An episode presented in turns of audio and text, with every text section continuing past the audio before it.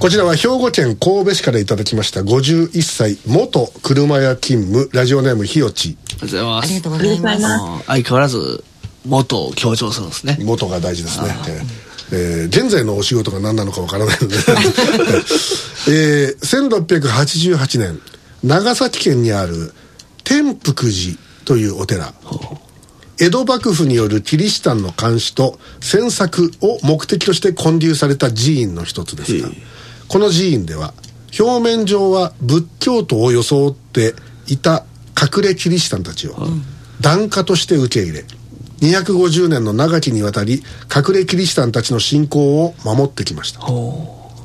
江戸時代の終わりとともにキリシタンの監視という役割を終えたこの天福寺は徐々にお布施の収入も減っていきます、そして本堂の床が抜け落ちるほどまぶ、えー貧しくなっていた1978年、少し離れた地区に住む30人ほどの人々がこの天福寺を訪れました、彼らはかつて天福寺がかくまってきた隠れキリシタンの子孫で、天福寺に何かあった時は助けるようにと代々伝えられていた彼らは少しでも恩返しがしたいと約400万円の寄付を申し出ました。天福寺もまさかそんな方々から寄付が来るとは思ってもいなかったでしょうねということで。これはまあ結構有名な話でしてね。まあ天福寺も天福寺でいいですけどやっぱりその恩を返そうっていう、だからだから、そのねそのいろ隠れキリシタンっていろんなやり方であのーまあ仏教徒を装ってお寺なんだけど、はい。観音様なんだけど実はそれはマリア様。あマリア観音っていう。のとか、あとその仏像のこの足元をひっくり返してみたら、そこに十字架が彫り彫られているとかそういうのいっぱいあるんですよ。でで特にこの天福寺のその当時のその住職が、はい。それを承知の上で、はい。そのまあ彼らを守ったというのがあるわけですよね、でその例えばキリシタン、キ,、まあ、そのキリスト教禁教禁あの禁教令というのが、はい。まああのそもそも豊臣政権の時から出るじゃないですか、はでそのバテレン追放令が出るわけですね、でで江戸時代もそれをずっとそのまあ踏襲するわけですよ。それでキリシタン大名とかそのね、亡くなるわけですよね。その表向きはね、はであの高山右近とかねそういうのがいたけど。でところがねそれね実は本当にね明治になるまで実はずっと探索をしてるやつらがいてで CIA ですか？もうともかくあの 捕まえてはぶち殺すはようなことをそのそれこそその1600年代前後ぐらいの一番その苛烈な時代は分かるんだけど、はもうだから明治が近い頃になってもやっぱりやってたんだよ。でこれ熊本で起きてるんですよそういう事件が。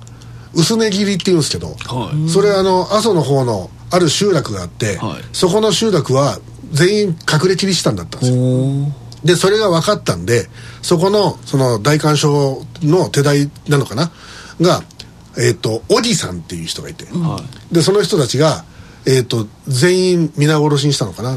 おじさんが皆殺しにしたのかおじさんでもおじさんっていう人が関わってるんですよ。あでそのおじさんのあの子孫が、はい。あの映画評論家をなさっていた小木正弘さんだったんですよであの今も熊本で薄根切りで検索すると最強の心霊スポットっていうなあのあの位置づけで、はい。あの出てきますよ。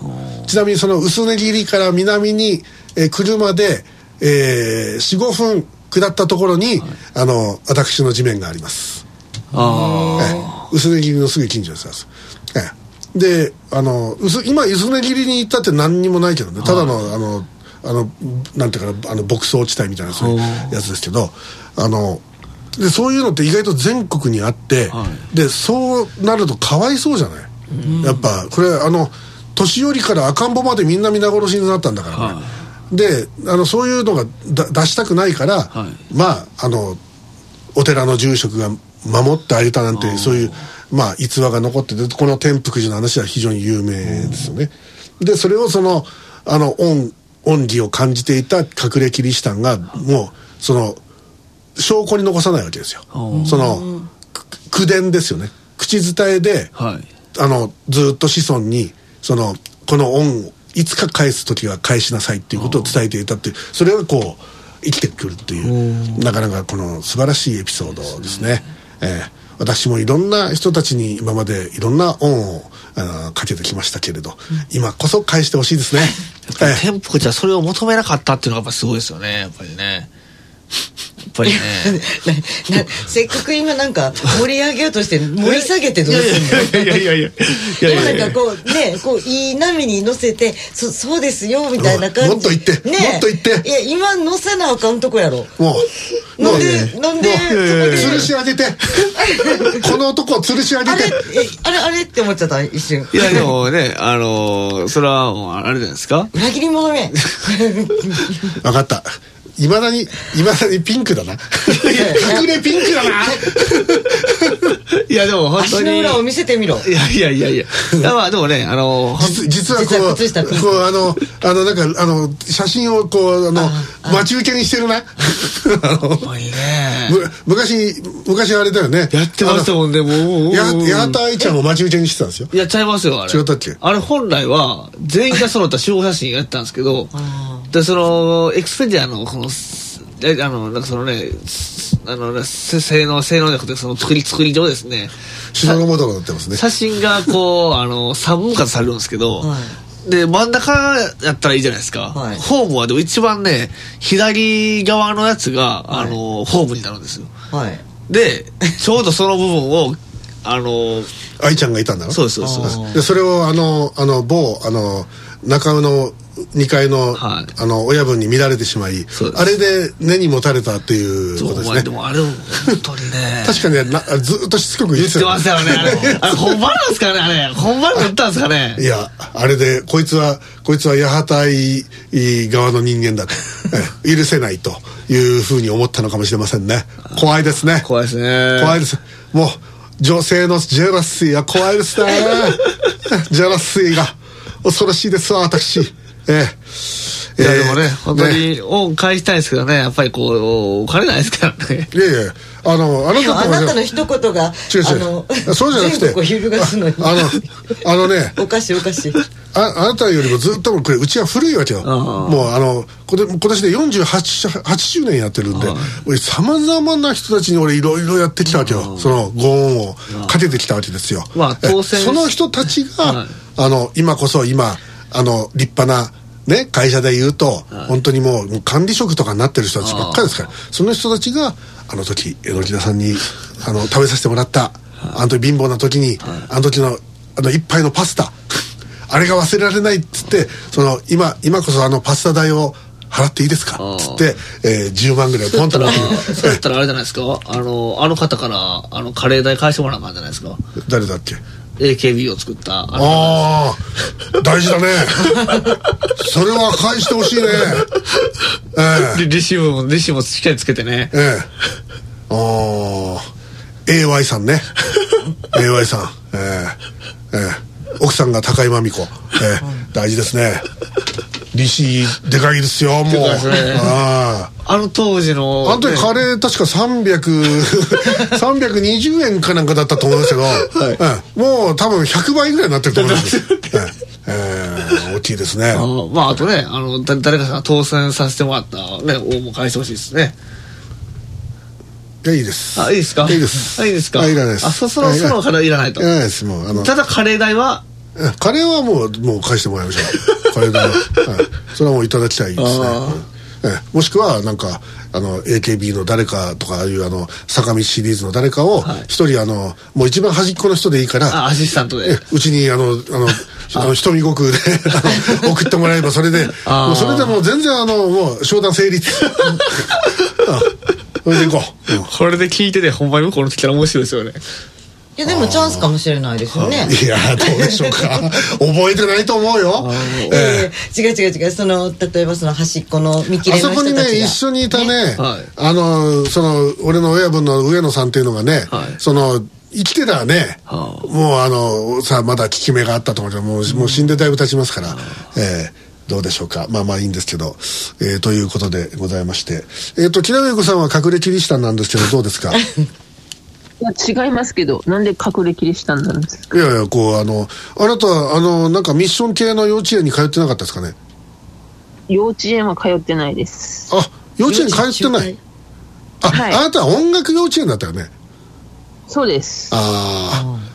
だからね、もう素晴らしいあのソプラノの声がですね、本当に、木上さんの歌声というのはすごいって言われてますね。ああ、だから脅しの声もこう、遠くまで届くんですね。ええ、こう10オクターブの声で あの低い声から高いことまでしながらこうこうあのなんかねサイレンの魔女みたいなね 恐ろしい声でなんかこうローレライのような。ひどいな。えー、木田さんが今までこうあの恩を感じている何かあの恩人っていますか？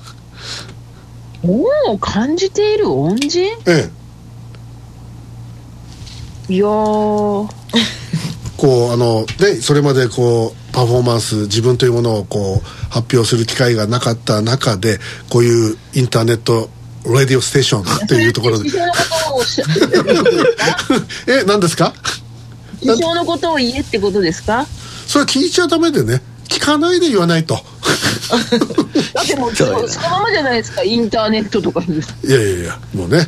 えまあまあいいです。これそれ以上言うとなんかもうだんだん切なくなってくる。あそうですね。これでえやめておきたいと思いますけども。ということで本当にねあの能登の状況は本当に気になります、で多分ね俺まだまだ続くと思うんだよねその余震がね。そうそうでそれとねやっぱこんだけこう自覚的にざわざわしてる時って本当にあの連動連鎖ではないんだけど、やっぱ何かがこうトリガーになってる気はするんですよ、なので例えば全然離れてて関係ない地震学的にはほぼほぼ無関係とは言われまあなりますけどでもやっぱあの割れ切っていないその熊本のあの日名具断層の南半分のところはものすごい俺気になっててあのなんかともかく八代とかあっちの方にお住まいの方はもう明日は我が身というのはちょっとあれ酷ですけどでも本当に今のうちからちゃんとあの備蓄とかいろいろなさっていた方がいいと思います。あの教訓としてね。あのまあそんなこと思います。いやうちの地域は全然そんなの関係ないねとかって思ってないで皆さんもあの本当にあの今回ね自衛隊とかがたどり着くまでどんだけかかったねって話ですよ、でんつい昨日だっけな。昨日ってからこれ収録してるのは金曜日ですからえっ、と11日木曜日にようやくその自衛陸上自衛隊のレンジャーみたいなのが到達した集落があってでそこはもう本当に劣悪な状態だったらしいですよ。でそこはもうあの機械化部隊それどあの自動車で運べないから、は自衛隊員が本当に担いでは物資を運んでいった、それで、うん斜面が崩壊してて道がなくなってて、ずちゃずちゃになってんだって雪解けで、ああ、雪はうまいですね。このでもう膝下ぐらいまでそのずちゃずちゃのところをこう本当にズボズボズボズボこうあの足が取ら取られながらも山を登っていってようやくその飲料水とかをあの運んだらしいですよでそのだからもっとヘリコプターとかドローンとかさあるんですかね。使うべきなんだけどなんかあれって上なんか領空どうなってるんですかね。領空はもちろんさ日本の領空ですアメリカとかなんかないですか？それはまああそこはちょっと空域としてはどうなのか私も調べてないけれど。やったらヘリコプターが飛ばされへんとかだったら。いやいやそんなことないと思うよ。ですか？いけるはずででそれはそうだとすればそういうふうに閣議で決めてバンバンやっていけばいいわけだから、そういうふうに動いてほしいんですけど、出てこないね岸田ってのはね。なんかやったら負けだぐらいの勢いでやらないよね。なんかもうなんやろサボタージュだよなほとんど、うんともう平井さんやっつけに行ってよ。国会に。なんですと。ね？岸田出てこいっつって。なんかね。国会議事堂の前に一人の女性が今現れて何かこう大声で叫んでいるようです。警察官が集まってきました。何を喋ってるんでしょう？あこの方はどなたなんでしょうか？私は木上優子だと叫んでいるようですお送りしてまいりました。QIC また来週です。お相手は榎木田信也門とマシュと。あえっとピナツオブゆり子です。そして、えー IBB 九州は。平上英語でした。それではまた来週です。えのき塾募集してます。IBB カンパよろしくお願いします。ごきげんようさよなら